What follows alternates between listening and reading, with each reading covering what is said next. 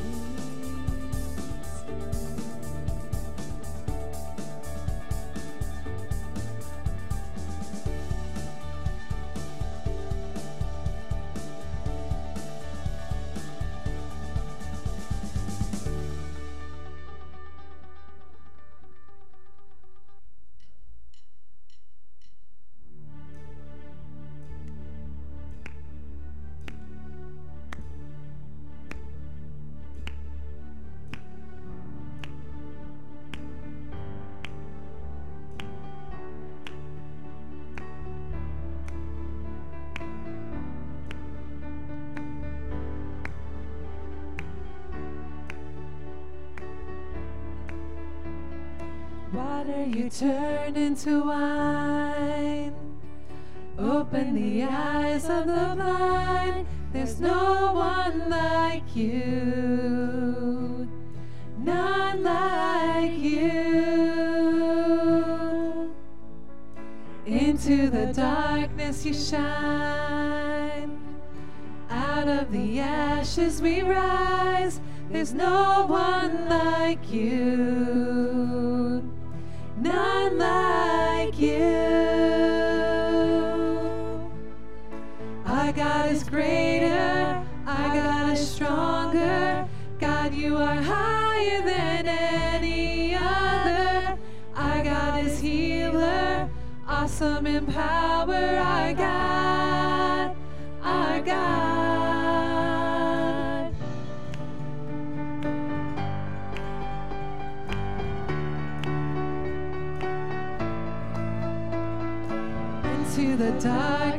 Shine.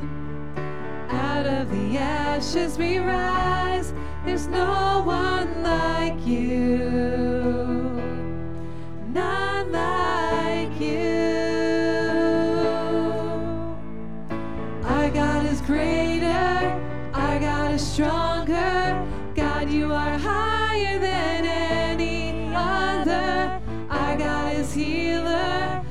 Awesome in power. Our God. Our.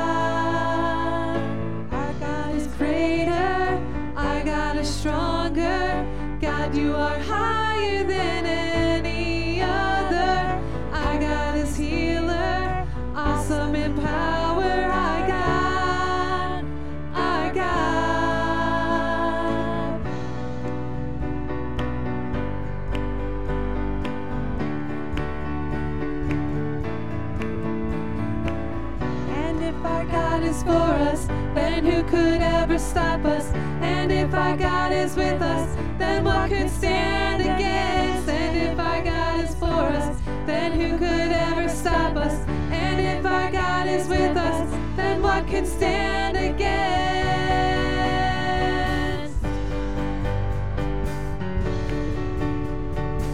What could stand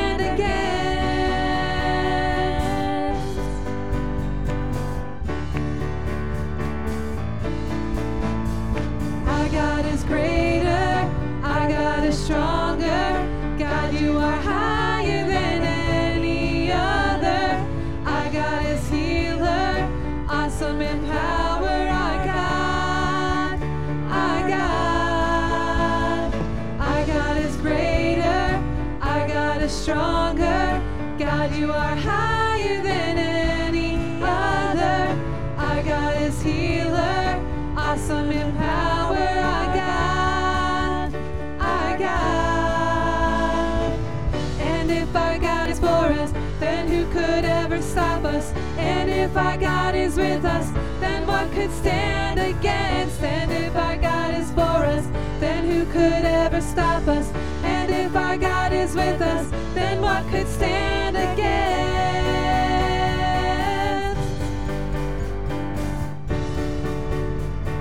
Then what could stand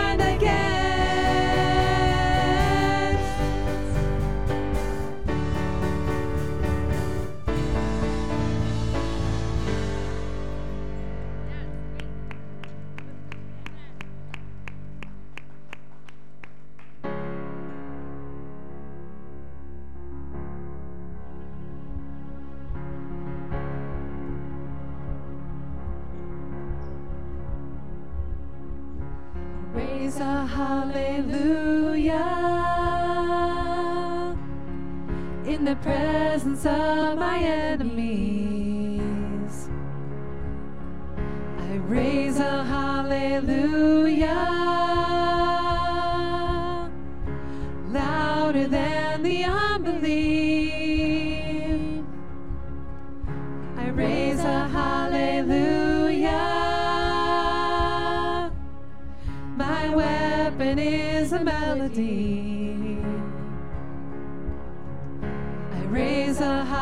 hallelujah. Heaven comes to fight for me. I'm gonna sing in the middle of the storm. Louder and louder, you're gonna hear my praises roar. Up from the ashes, hope will arise. Death is defeated, King is alive.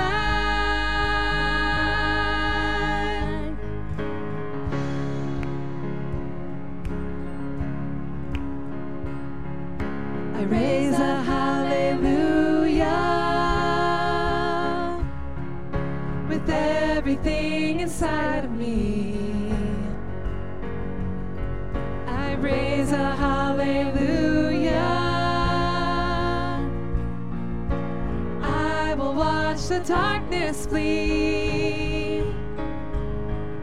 I raise a hallelujah in the middle of the mystery. I raise a hallelujah. Fear you lost your hold on me.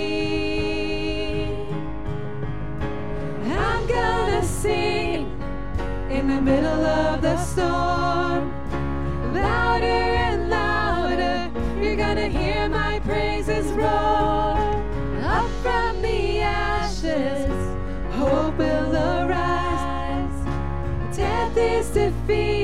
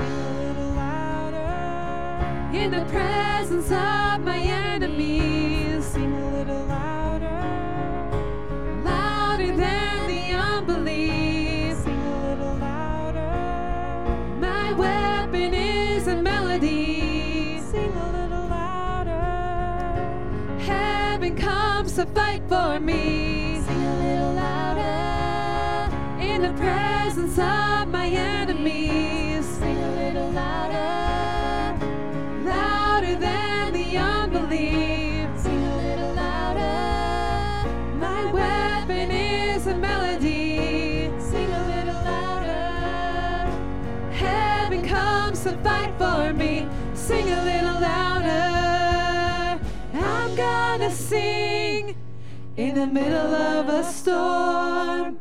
Louder and louder, you're gonna hear my praises roar. Up from the ashes, hope will arise.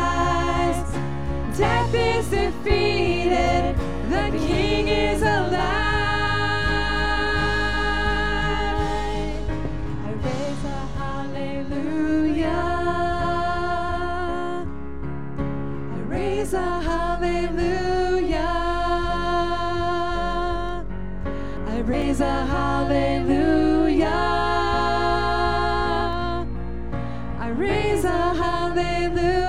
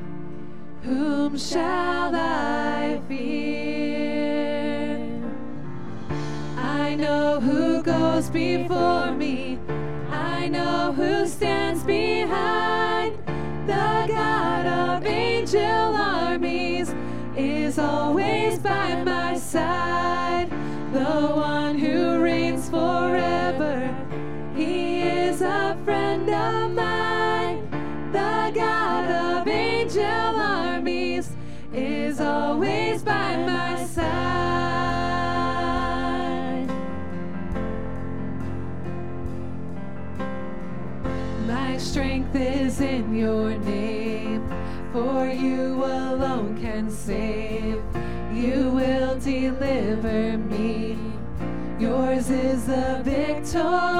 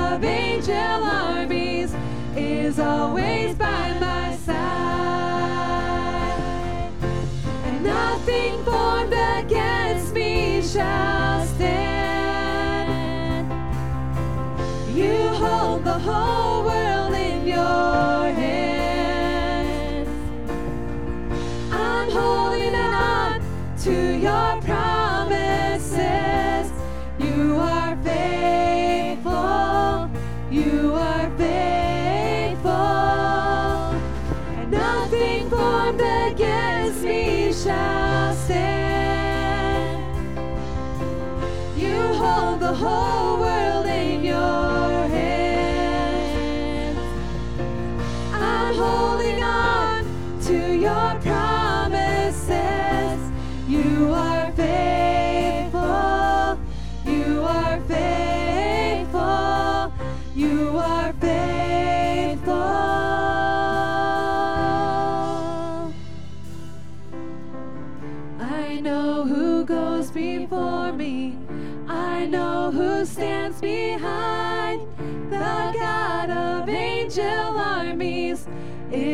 always by my side, the one who reigns forever.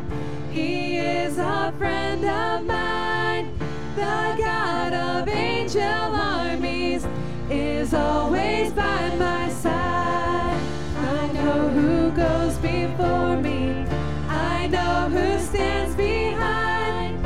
The God of angel armies is always by my side.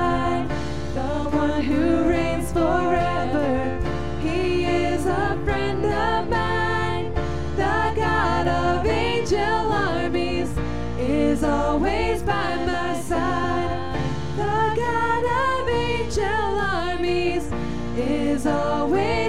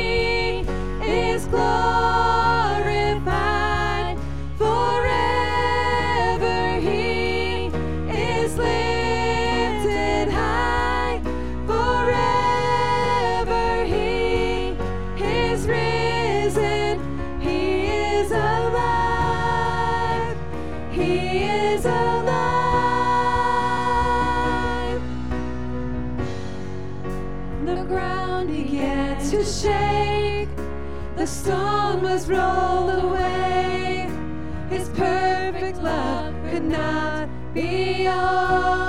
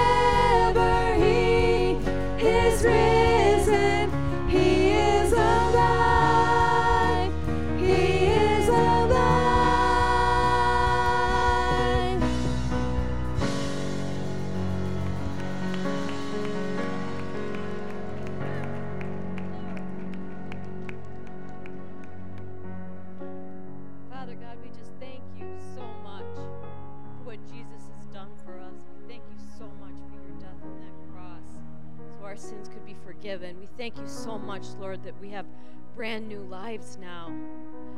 Father, I just lift up our families to you, Lord, and I pray the enemy would be defeated, Lord, as we fight for them in prayer and in song, Lord. We pray for our children and our marriages and our grandchildren, Lord, that we would be united in you and that we would serve you in a united way. Lord, that our children would know you, that they would grow up knowing you, Lord, in this world we live in now, Lord, that sometimes we just can't even believe the things that happen, Lord. Protect them, watch over them, Lord, and help us to raise them in a good way, in a godly way, in a loving way. We pray for your grace, Lord, because it's not easy always. We pray that you would give us grace to love each other and to forgive each other and to just try again and never give up. Because that's not your will for us to just give up. Thank you, Lord, that we have a brand new start every single day to live and walk for you and to do as you call us to do, Lord. Thank you, Lord. Pray for your anointing on the preaching today, Lord, that you would give Pastor Roy your heart for us, that you would bless the children, Lord, and the children's ministries, Lord. Open their eyes to you and to truth, Lord, and to what this really means, what this really is all about. We thank you, Lord. We thank you for the good work that you're doing. Even when we don't see you working, even when we think you're not working, you, you are still working. You have not given up on us. You have not finished, and he who began a good work will bring it to completion. We thank you for that. In your name we pray.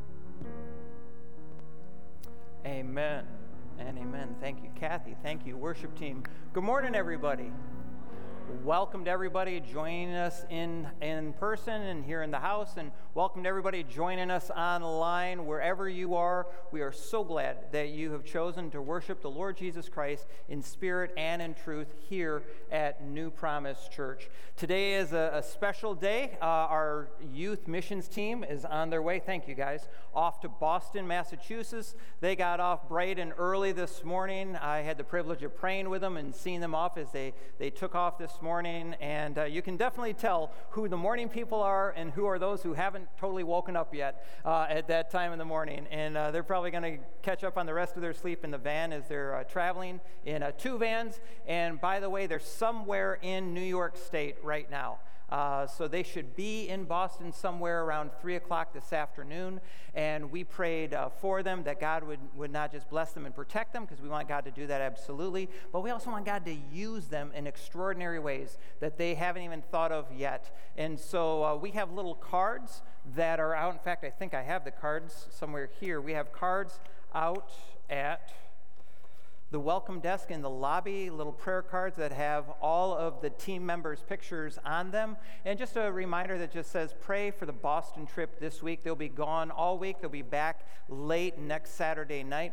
And then in two weeks, we will have them up here and have uh, Pastor Nick and the missions team give a full report with pictures, video, everything about the extraordinary things that God has done in them and through them as they're working with Next Step Ministries and they're working on renovating a church that was bought in and it's being renovated to be a Christian children's ministry center, a boys and girls club in the Boston area. And so we're going to pray for them again in just a few minutes, but I also wanted to let you know that out in the uh, lobby, our uh, June and July bulletins are out at the welcome desk as well.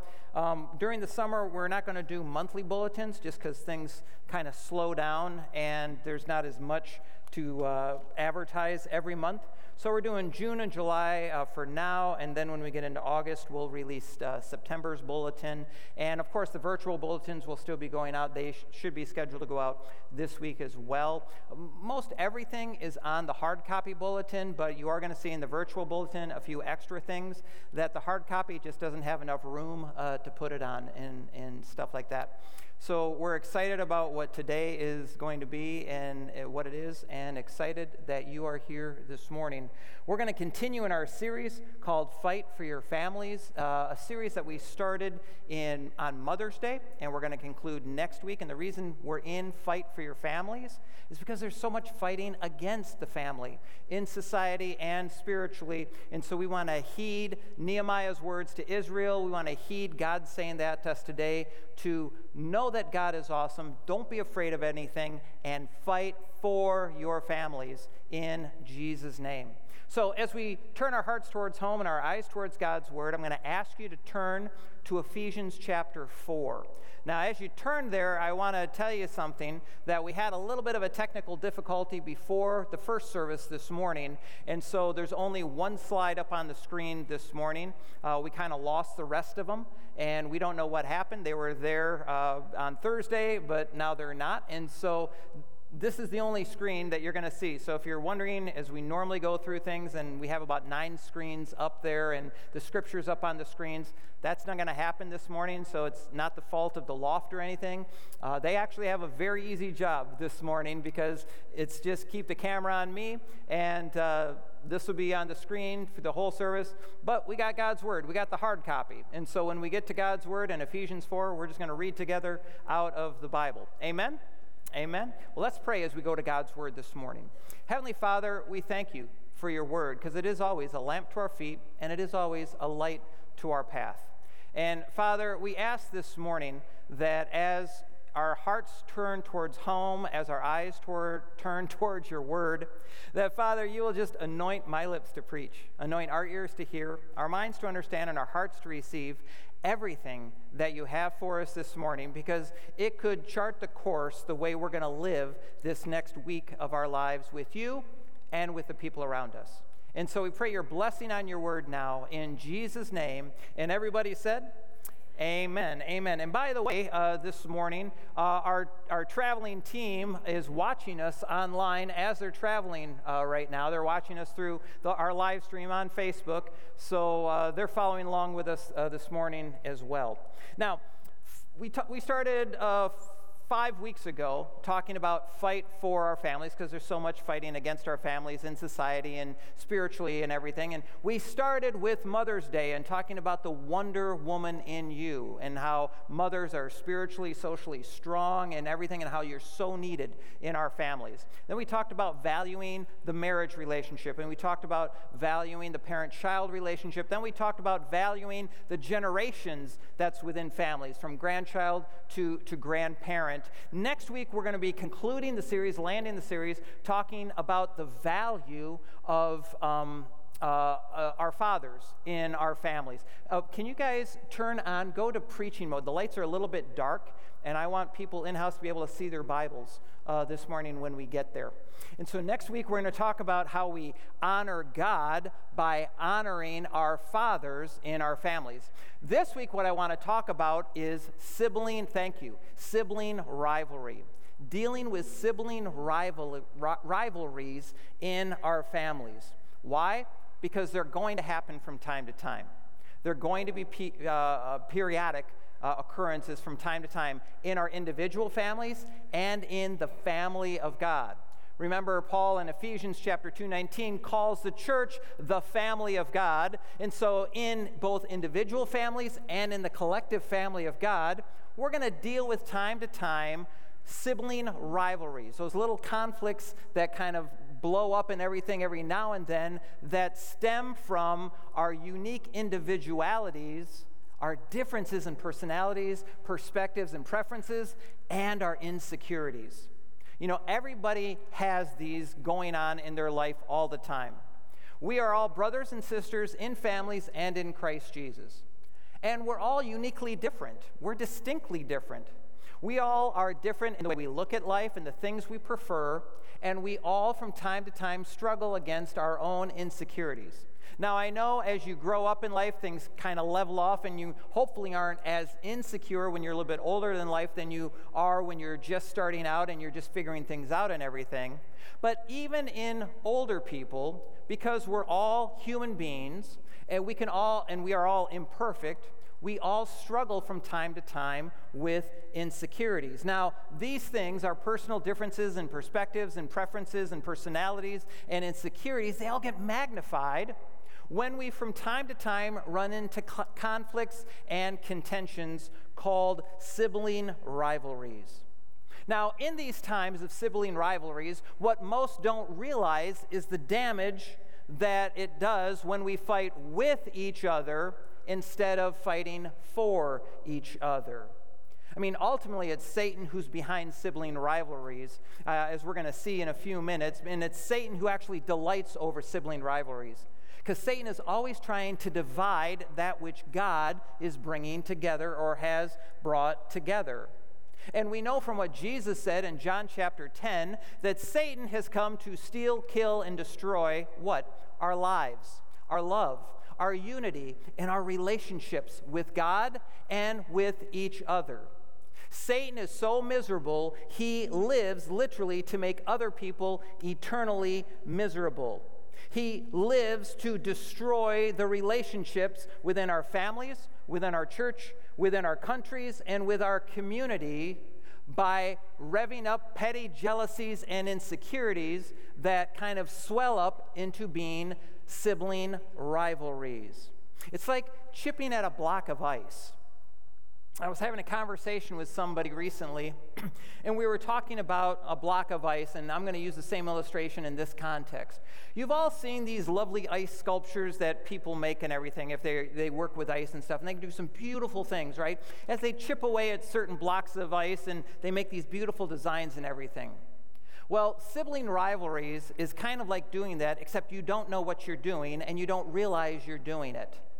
Every little argument you have, arguing over stupid stuff, uh, every little argument you have over sibling rivalries, being jealous of each other, things like that, you know, different preferences, preferen- uh, preferences, perspectives, things like that. Every little time you have that kind of an argument in sibling rivalries, it's like taking a hammer and, and a chisel and you're just chopping a little piece of that ice off and just chopping a little more off here, a little uh, more off there, a little more off there, through these petty jealousies, insecurities, sibling rivalries that happens over time is you'll get to what's called a critical mass point in that block of ice where from over time you've chipped away such little pieces of ice that eventually you'll get closer to the core of that ice block. And what happens when you get closer to the core of the ice block is the ice starts melting faster, and then all of a sudden you're going to have that one little last chip, and the block of ice will just break in two or break into several pre- pieces. That's the dangerous effects, the damage that's done over time with sibling rivalries whether that's in your family, an individual family, or within the family of God. It's these little sibling rivalries that over time, if you don't deal with them God's way properly, they're going to cause damage in your life and in your relationships and in the relationships within the family of God. And at that point, it's only Satan who wins. Everybody else has lost. I, I, think to myself, somebody mentioned this between uh, the services this morning, and they're bang on. I think to myself how critical race theory is a great illustration of trying to rev up sibling rivalries. Let's rev up these differences that, that we magnify in, a, in an unjust, inaccurately historic way to simply cause division within our country and division within our communities. So we chip at each other with these hammers and chisels so much that eventually we break the country, we break the community through sibling rivalries. Who's behind all of that? I believe Satan is behind all of that. Yes, even in our country, in our communities, in our church, and in our families, because Satan exists to steal, kill, and destroy that which God has brought together. And he does it through ongoing sibling rivalries.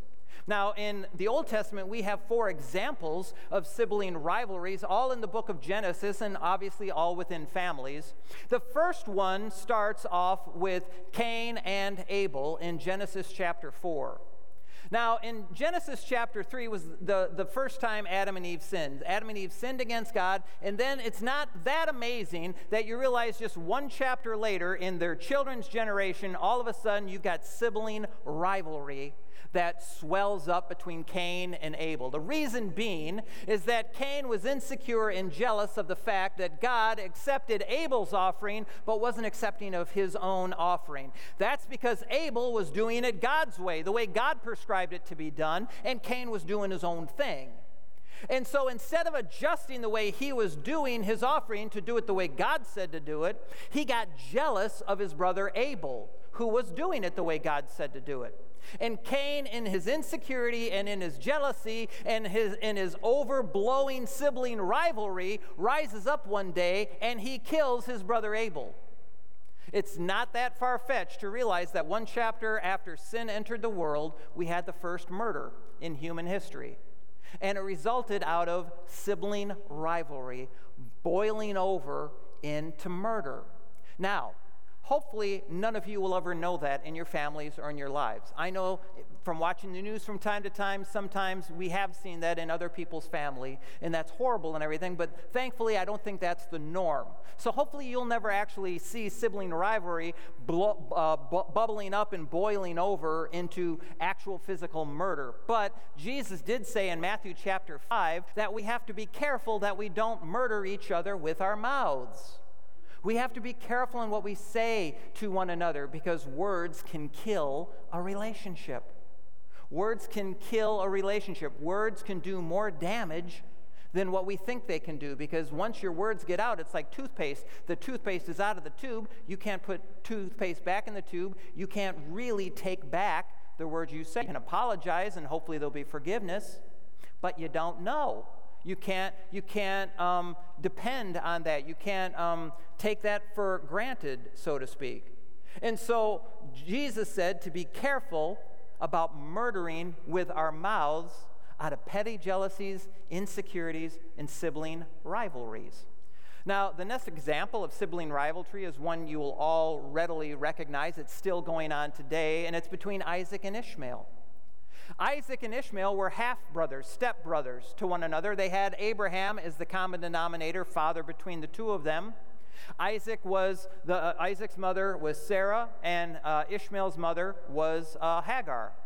And Isaac was the son of the promised covenant. And Ishmael was the one who got kicked to the curb when he became inconvenient.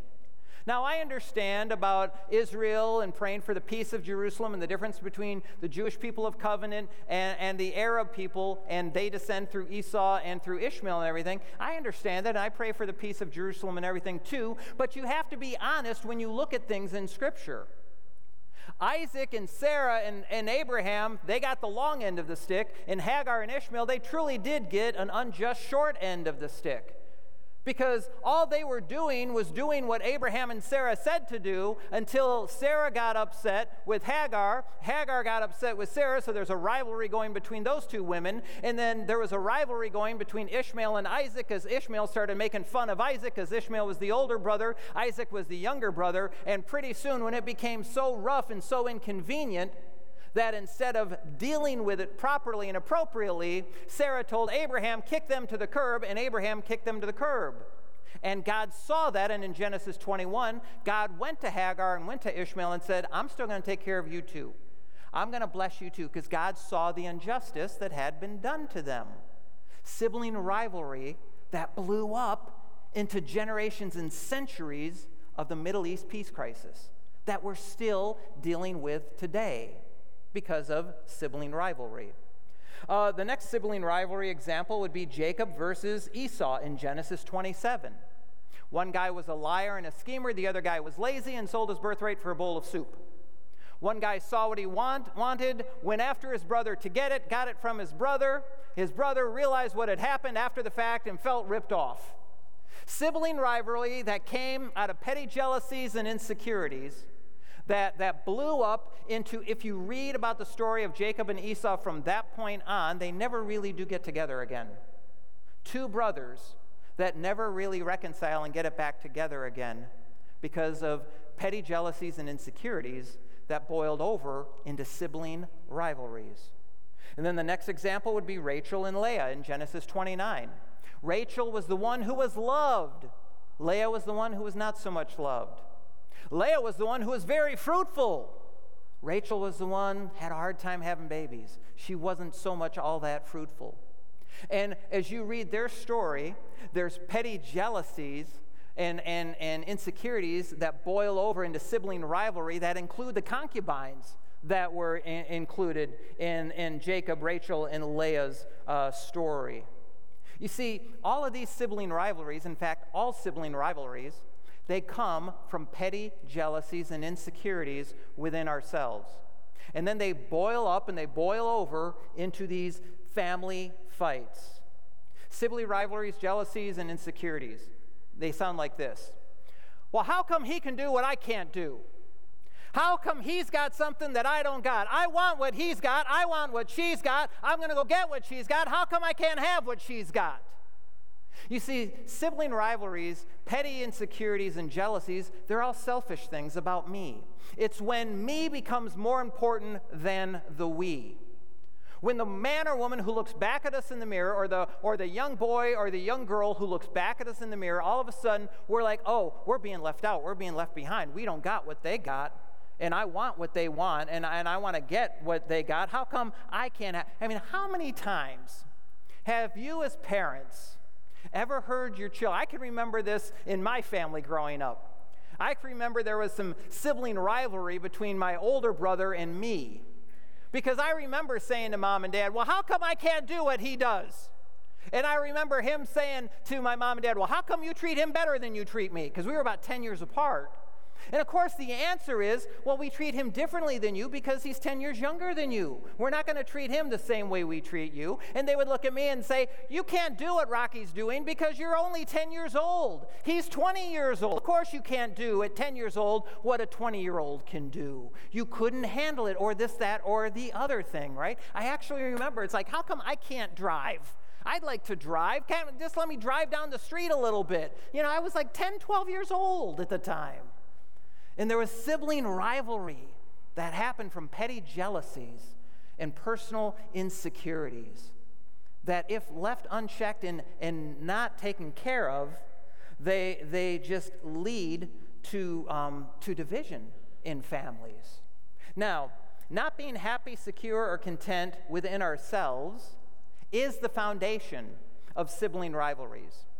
Not being content and secure and happy within ourselves and who we are and where we're at in life whenever we are there in life, that's the foundation of petty jealousies, insecurities, and sibling rivalries. And that's something that we all must fight against. Why? Because we're all vulnerable to it.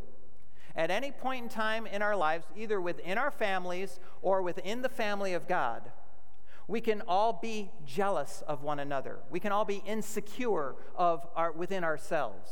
And these things can all boil up into sibling rivalries that can, can fight against us and fight against the families, be it our individual families or the family of God. These are things that we all must fight against together, but they're all within each one of us. The way I know that is what James ch- says in James chapter 4, verse 1.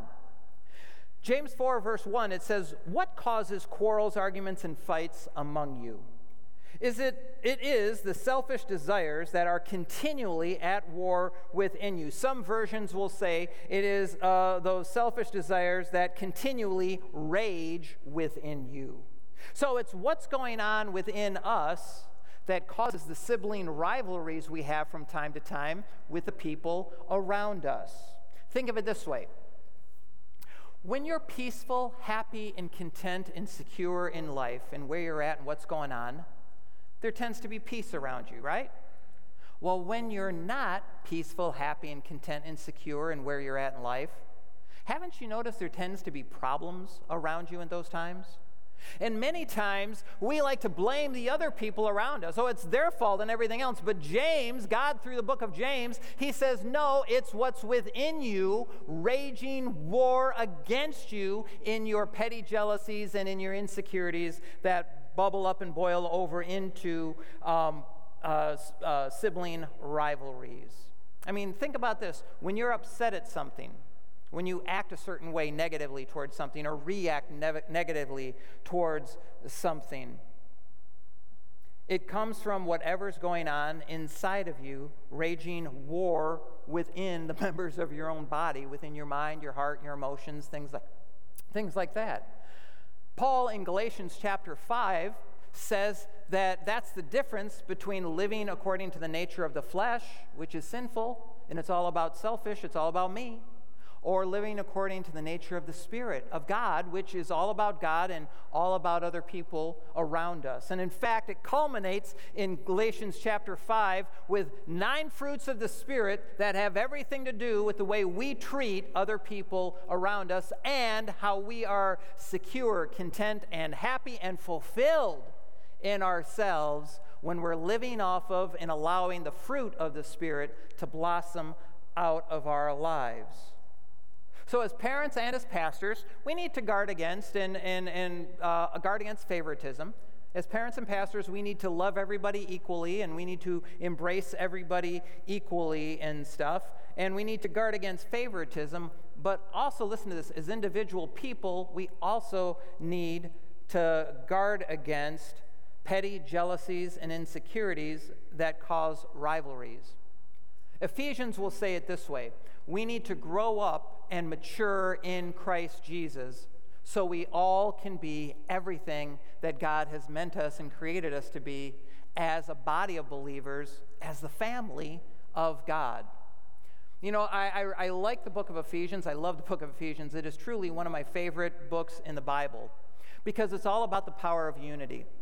And the power of unity is systemic from chapters 1 to chapter 6, which chapter 6 is the culmination. So follow this train of thought. The power of unity in chapter 1 of the book of Ephesians is all about being fully convinced and fully know how you are fully united to God through Christ Jesus. It will use wording in chapter 1 that you are seated with Christ in heavenly places. Present tense wording. Even though you are here on earth today, it is as if you are present tense right now, seated with Christ in heavenly places, having power and authority over spiritual forces in your life right now. And you are not just united to Christ, but then as it goes on from chapters 2, 3, and 4, you are united through Christ to the people around you called the family of God, the church. And then in chapters 5 and 6, that unity that you share with Christ and you share with the church, the family of God, you also share with your husband and with your wife. You share the power of that unity together as it fulfills itself and shows itself in mutual love, respect, support, and unity as husband and wife, loving each other just like how God loves the church and how the church is supposed to love God. And then you go into chapters 5, going into chapter first part of 6. It's about family unity, being united together as the family of God within the church community, family of God. And then there's a little section about employers and employees, and it's all for the purpose of chapter 6 the power of unity to stand together with the sword of the Spirit, the Word of God, and do battle and overcome against the evil spiritual forces in heavenly places namely Satan and his demons, who are fighting against the family, but we're fighting for the family, and so we win going away when we fight the spiritual fight together. Does that make sense to anybody? I love the book of Ephesians. It is so applicable for our topic today, dealing with sibling rivalries and doing it properly and appropriately. Now, in Ephesians uh, chapter 4, I think, it's, I think it's kind of the literary center of the letter. And in chapter 4, verse 3, it's like this is what everything hubs around, right? Keeping the unity of the Spirit through the bonds of peace. And then a few verses later, in verse 12, it says, One of the things that the pastors are given to the church to do is to equip the people to do the works of service so that the body of Christ may be built up until we all reach unity. Do you see that in verse 12? We all reach unity in the faith and maturity in the fullness of God. So, one of the things that pastors are good for in the church is to remind the church how we are better together and, and how we are to deal in God's way according to the times of sibling rivalries and conflicts that arise from time to time, and how we are all better together, and also to equip the people, facilitate the people, train the people, release the people to do the works of service for I think two reasons. One, no one person can do all the work in the church. And so we need a plurality of people to do a multiple of ministries to get the job done of being the people of God that God has called and created us to be and occupy in our communities until He comes back. And also, number two, I, I think God says uh, He wants pastors to equip the people to do the works of service. Listen to this because when you're busy doing something, you have less time to focus on yourself. When you're busy doing something, ministering in other people's lives, doing something productive and purposeful, you have less time to be focused on the man or woman who looks back in the mirror and less time to have those moments of insecurity, less time to have those moments of petty little jealousies, less time to have moments of sibling rivalries in the church. And so, so uh, come with me to, uh, in the middle of the book of Ephesians, in Ephesians chapter 4, I want to look at five do nots that have everything to do with dealing with conflict and resolving sibling rivalries, where we're talking about in the family of God or in your personal family. Five things God says don't do these things when you have conflict or sibling rivalry. And I think by not doing them is the way that we can resolve the conflicts and resolve the sibling rivalries, or at least not exasperate them. Okay? So, Ephesians chapter 4, I want to pick it up at verse 22. Am I yelling, by the way? Am I awfully loud this morning? I feel like I'm really, really pushing. I'm sorry, I'm excited to be with you. I've had like umpteen cups of coffee because I've been up since 4.30 this morning. So, okay, um, but I'll, I'll try and quiet down. You listen louder, I'll try and talk softer. Okay, here we go. Ephesians chapter 4, pick it up at verse 22. Uh, you were taught with regard to your former way of life to put off your old self, which is being corrupted uh, by its deceitful desires to be made new in the attitude of your minds, and to put on the new self created to be like God in true righteousness and holiness. Therefore, each of you must put off falsehood and speak truthfully to your neighbor. In a little bit, he's going to talk about speaking the truth in love. Truth never has to hurt. I've heard sometimes people say, well, the truth hurts. It never has to. Not if you wrap it up like a beautiful little burrito in love. You know what I'm saying? Just wrap up the truth in love and it can taste good, okay? And burritos are good. I love burritos. Okay, here we go. So speak truthfully to your neighbor. Later on, it's going to say, wrap it up in love. For we are all members of one body. In your anger, do not sin. Do not let the sun go down while you're still angry, and do not give the devil a foothold. Anyone who has been stealing must not steal any longer, but must work, doing something useful with their own hands, so that they may have something to share with those in need. Do not let any unwholesome talk come out of your mouths, but only that which is helpful for the building up of others according to their needs, that it may be beneficial to those who listen. And do not grieve the Holy Spirit of God, with whom you were sealed for the day of redemption. Some versions might say the day of salvation, same thing.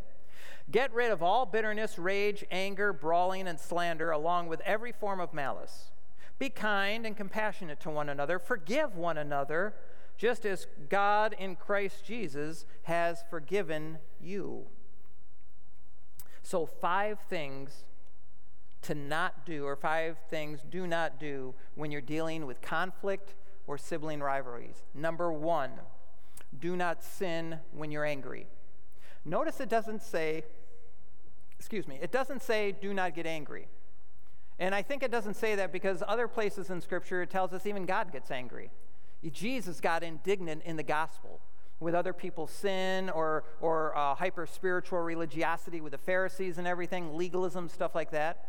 So I, I, don't think, I don't think it's sinful. I don't think it's wrong to get angry because even God gets angry at times, and Jesus got angry and indignant at times. And, but notice here it says, in your anger, in the moments when you do get angry, it says, do not sin. And you go, well, how do we not sin when we get angry? Uh, I, I think the next four things we read play back into that. How not to sin when you get angry. Number two, do not let the sun go down while you're angry. This is a nod for Jewish people, Jewish converts to Christ. It'd be a nod back to the Mosaic Law in Deuteronomy chapter 4 uh, where, where, like Jesus echoes in Matthew chapter 18 in the New Testament, if you've got a problem with your brother and sister, you go resolve that right away. You resolve it first. You deal with the dilemma. You deal with the problem. You deal with the sibling rivalry. Nothing, um, nothing fixes itself. You don't hold a grudge. You don't let it fester like a fungus because it's just not, time is not going to heal all wounds. Whoever said that was lying. Time does not heal all wounds. Dealing things directly with love is what can heal all wounds. I don't know about any of you, and I don't want to see a show of hands of this, but have any of you ever had athlete's foot? Don't raise your hands. Don't raise your feet, please, if you haven't now. But if, if you've ever had athlete's foot, or if you've ever had a fungus infection in your toes or hands or something like that, then you know that if you don't deal with it, if you keep it hidden in your socks and in your shoes, it only gets worse, right? Fungal infections don't go away on their own, they just get worse. What do you have to do? You have to deal with them with ointments, with creams, with medicines, right?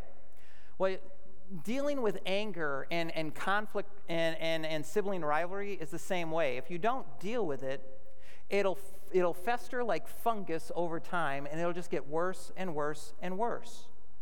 God is saying here, here as he did in uh, Deuteronomy 24 and as Jesus said in Matthew 18, he's saying it again, just in a different way. He's saying, deal with your anger, deal with the sibling rivalry, deal with the conflict. Don't act like it's not there. It's not going to go away on its own. It's not going to get any better. So, don't, do not sin when you're angry. Deal with your anger, deal with the problem in a loving way. And number three, do not give Satan a foothold. Now, this is really interesting terminology. This is actually like military terminology. When you've got a foothold, it's like you're in close uh, combat with somebody else. And you've got your feet planted, so you've got balance and everything, so you can't be knocked backwards or anything else like that. When I was researching the wording here, I got to thinking of D Day. We just recently celebrated uh, the anniversary, one of the anniversaries of D Day, of Normandy, the Normandy beaches and everything. And I got to thinking how, how the U.S. soldiers and the Canadian forces and the Brits uh, were all trying to go up the cliffs of Normandy and stuff. They were trying to get a foothold in the sand and a foothold going up the cliff so they could get up on top to overtake the Germans, who had a foothold on the top of the cliffs with those pillbox bunkers that they had built out of concrete, right? So when you see don't give Satan a foothold, that's what I want you to picture because that's what a foothold is. It's like a concrete bunker that you need a bunker buster in order to bust it up so you don't give Satan that kind of a foothold in your anger and in your relationship, in your sibling rivalry. And notice here that this is the first place that, that Paul mentions a spiritual battle. It's the first place Paul mentions Satan. Now, the whole letter of Ephesians is going to culminate in chapter 6 when he really zeroes in and talks about Satan and everything. But here in chapter 4, it's the first time he's mentioned this. First time he's mentioned, don't give the devil a foothold. So it gets me to thinking how easily it is for Satan to get a foothold in the temporary emotion of anger within us how fast Satan get a foothold in our lives and in our relationships when we're angry. If we're not careful to not give Satan a foothold in that. And you say, how do we not do that? Don't sin when you're angry. Deal with your anger. Deal with the problem in a, in a godly way. Don't let it fester like fungus. And number four, don't let any unwholesome talk come out of your mouth when you're angry.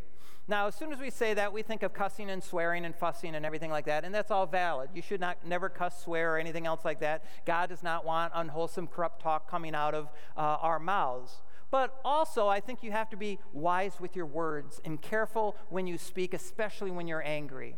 And I think when, when, when you're, um, uh, sometimes in counseling, I'll, I'll, talk to people about how to deal with conflict resolution and stuff. And, and I'm not perfect at it, but I try and be mindful when I'm upset at somebody or someone's offended me or, or whatever in my life that I'm very careful with using adjectives and adverbs. In other words, don't use them.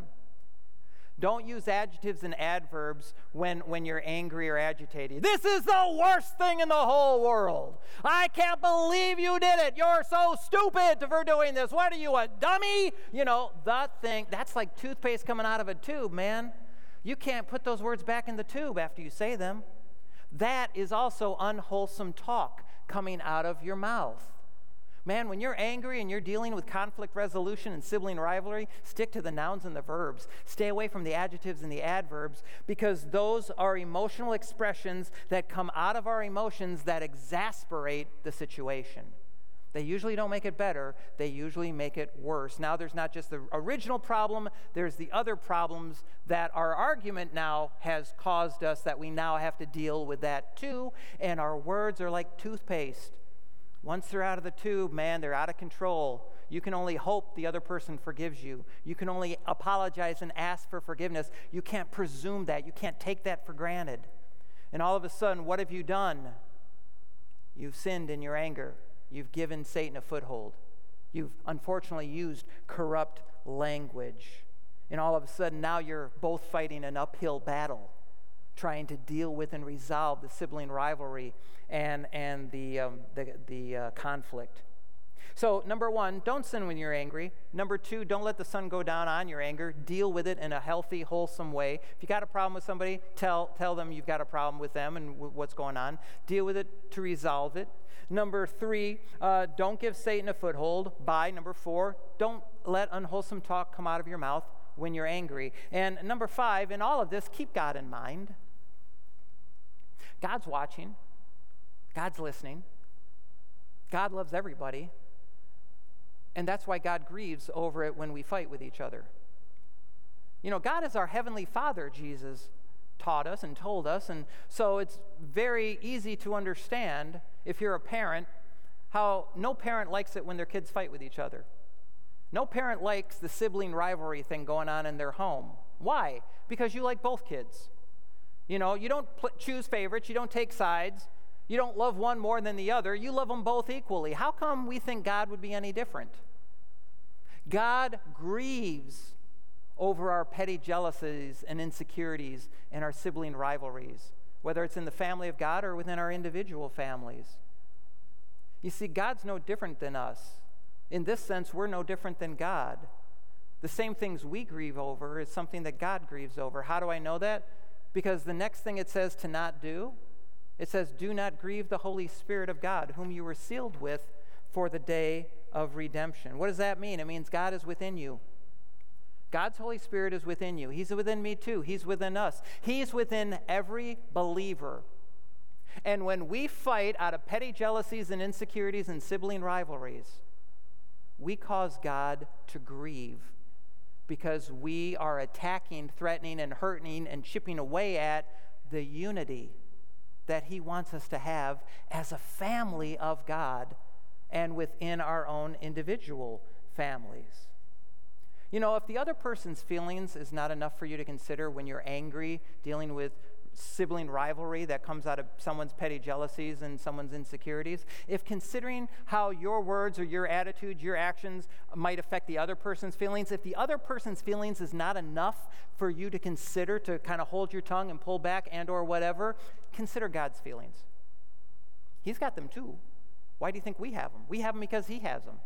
You can go through Scripture and you can see where God was happy and God was angry. You could see where Jesus talked about the, the, the fullness of his joy to be in us and our joy to be fulfilled.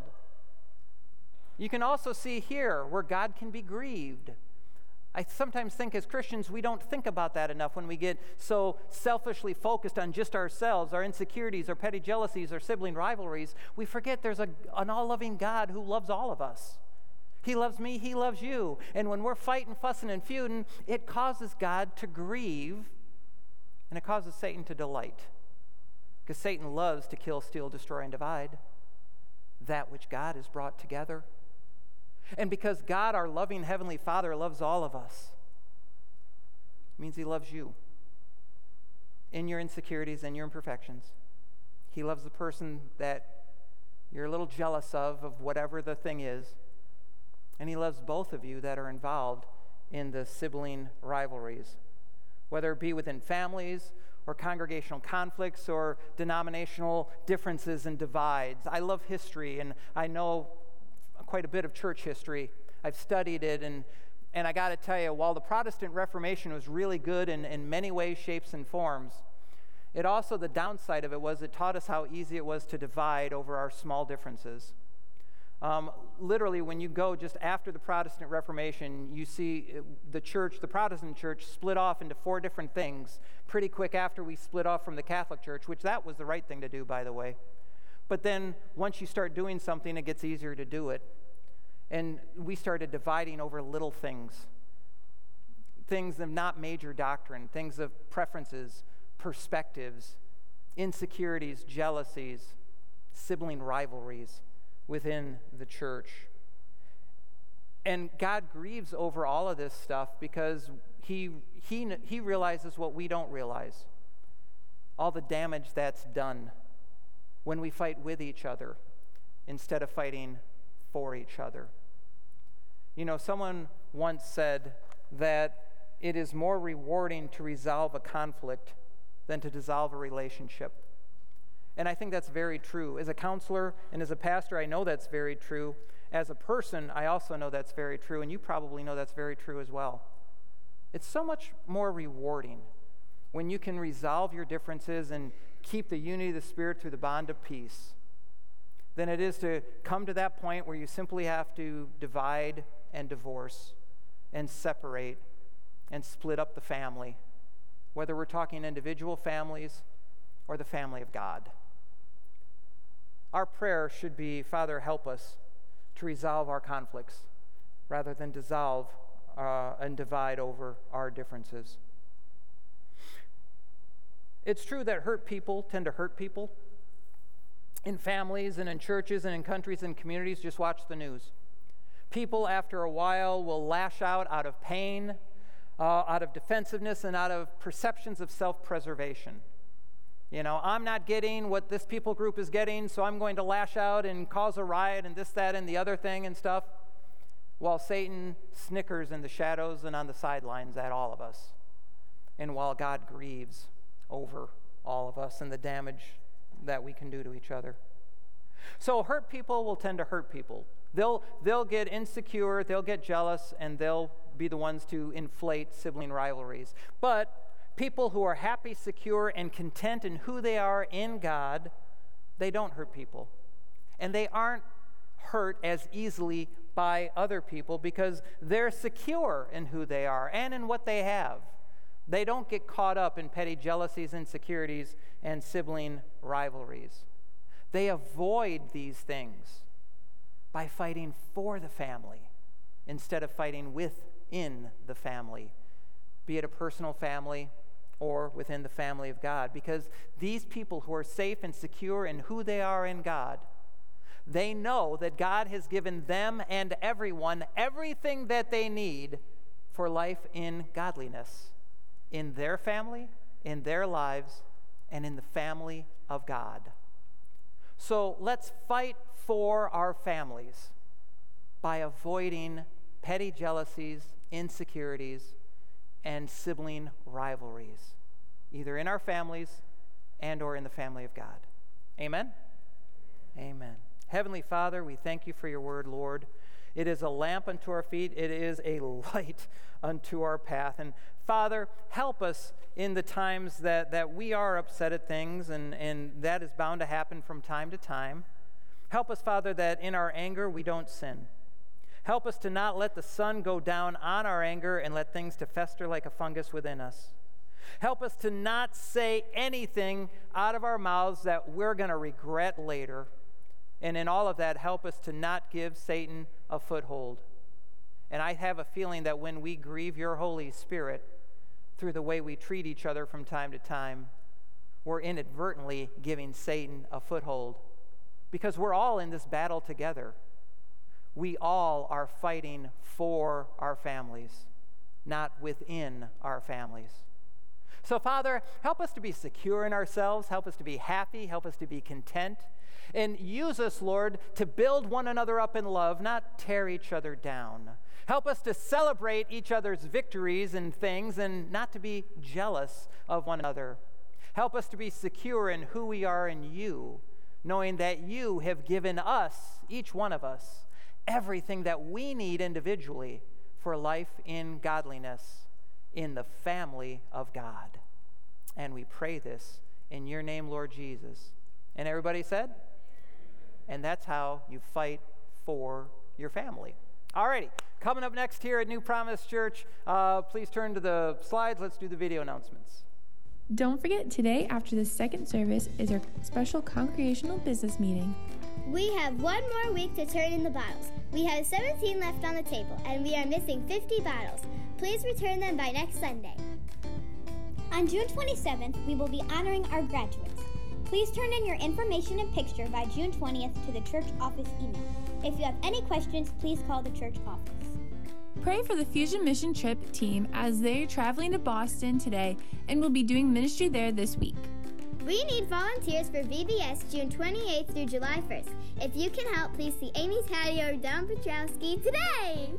We need volunteers for our children's church ministry for Sunday mornings during the 1030 service. Please see Amy Taddeo if you would like to volunteer.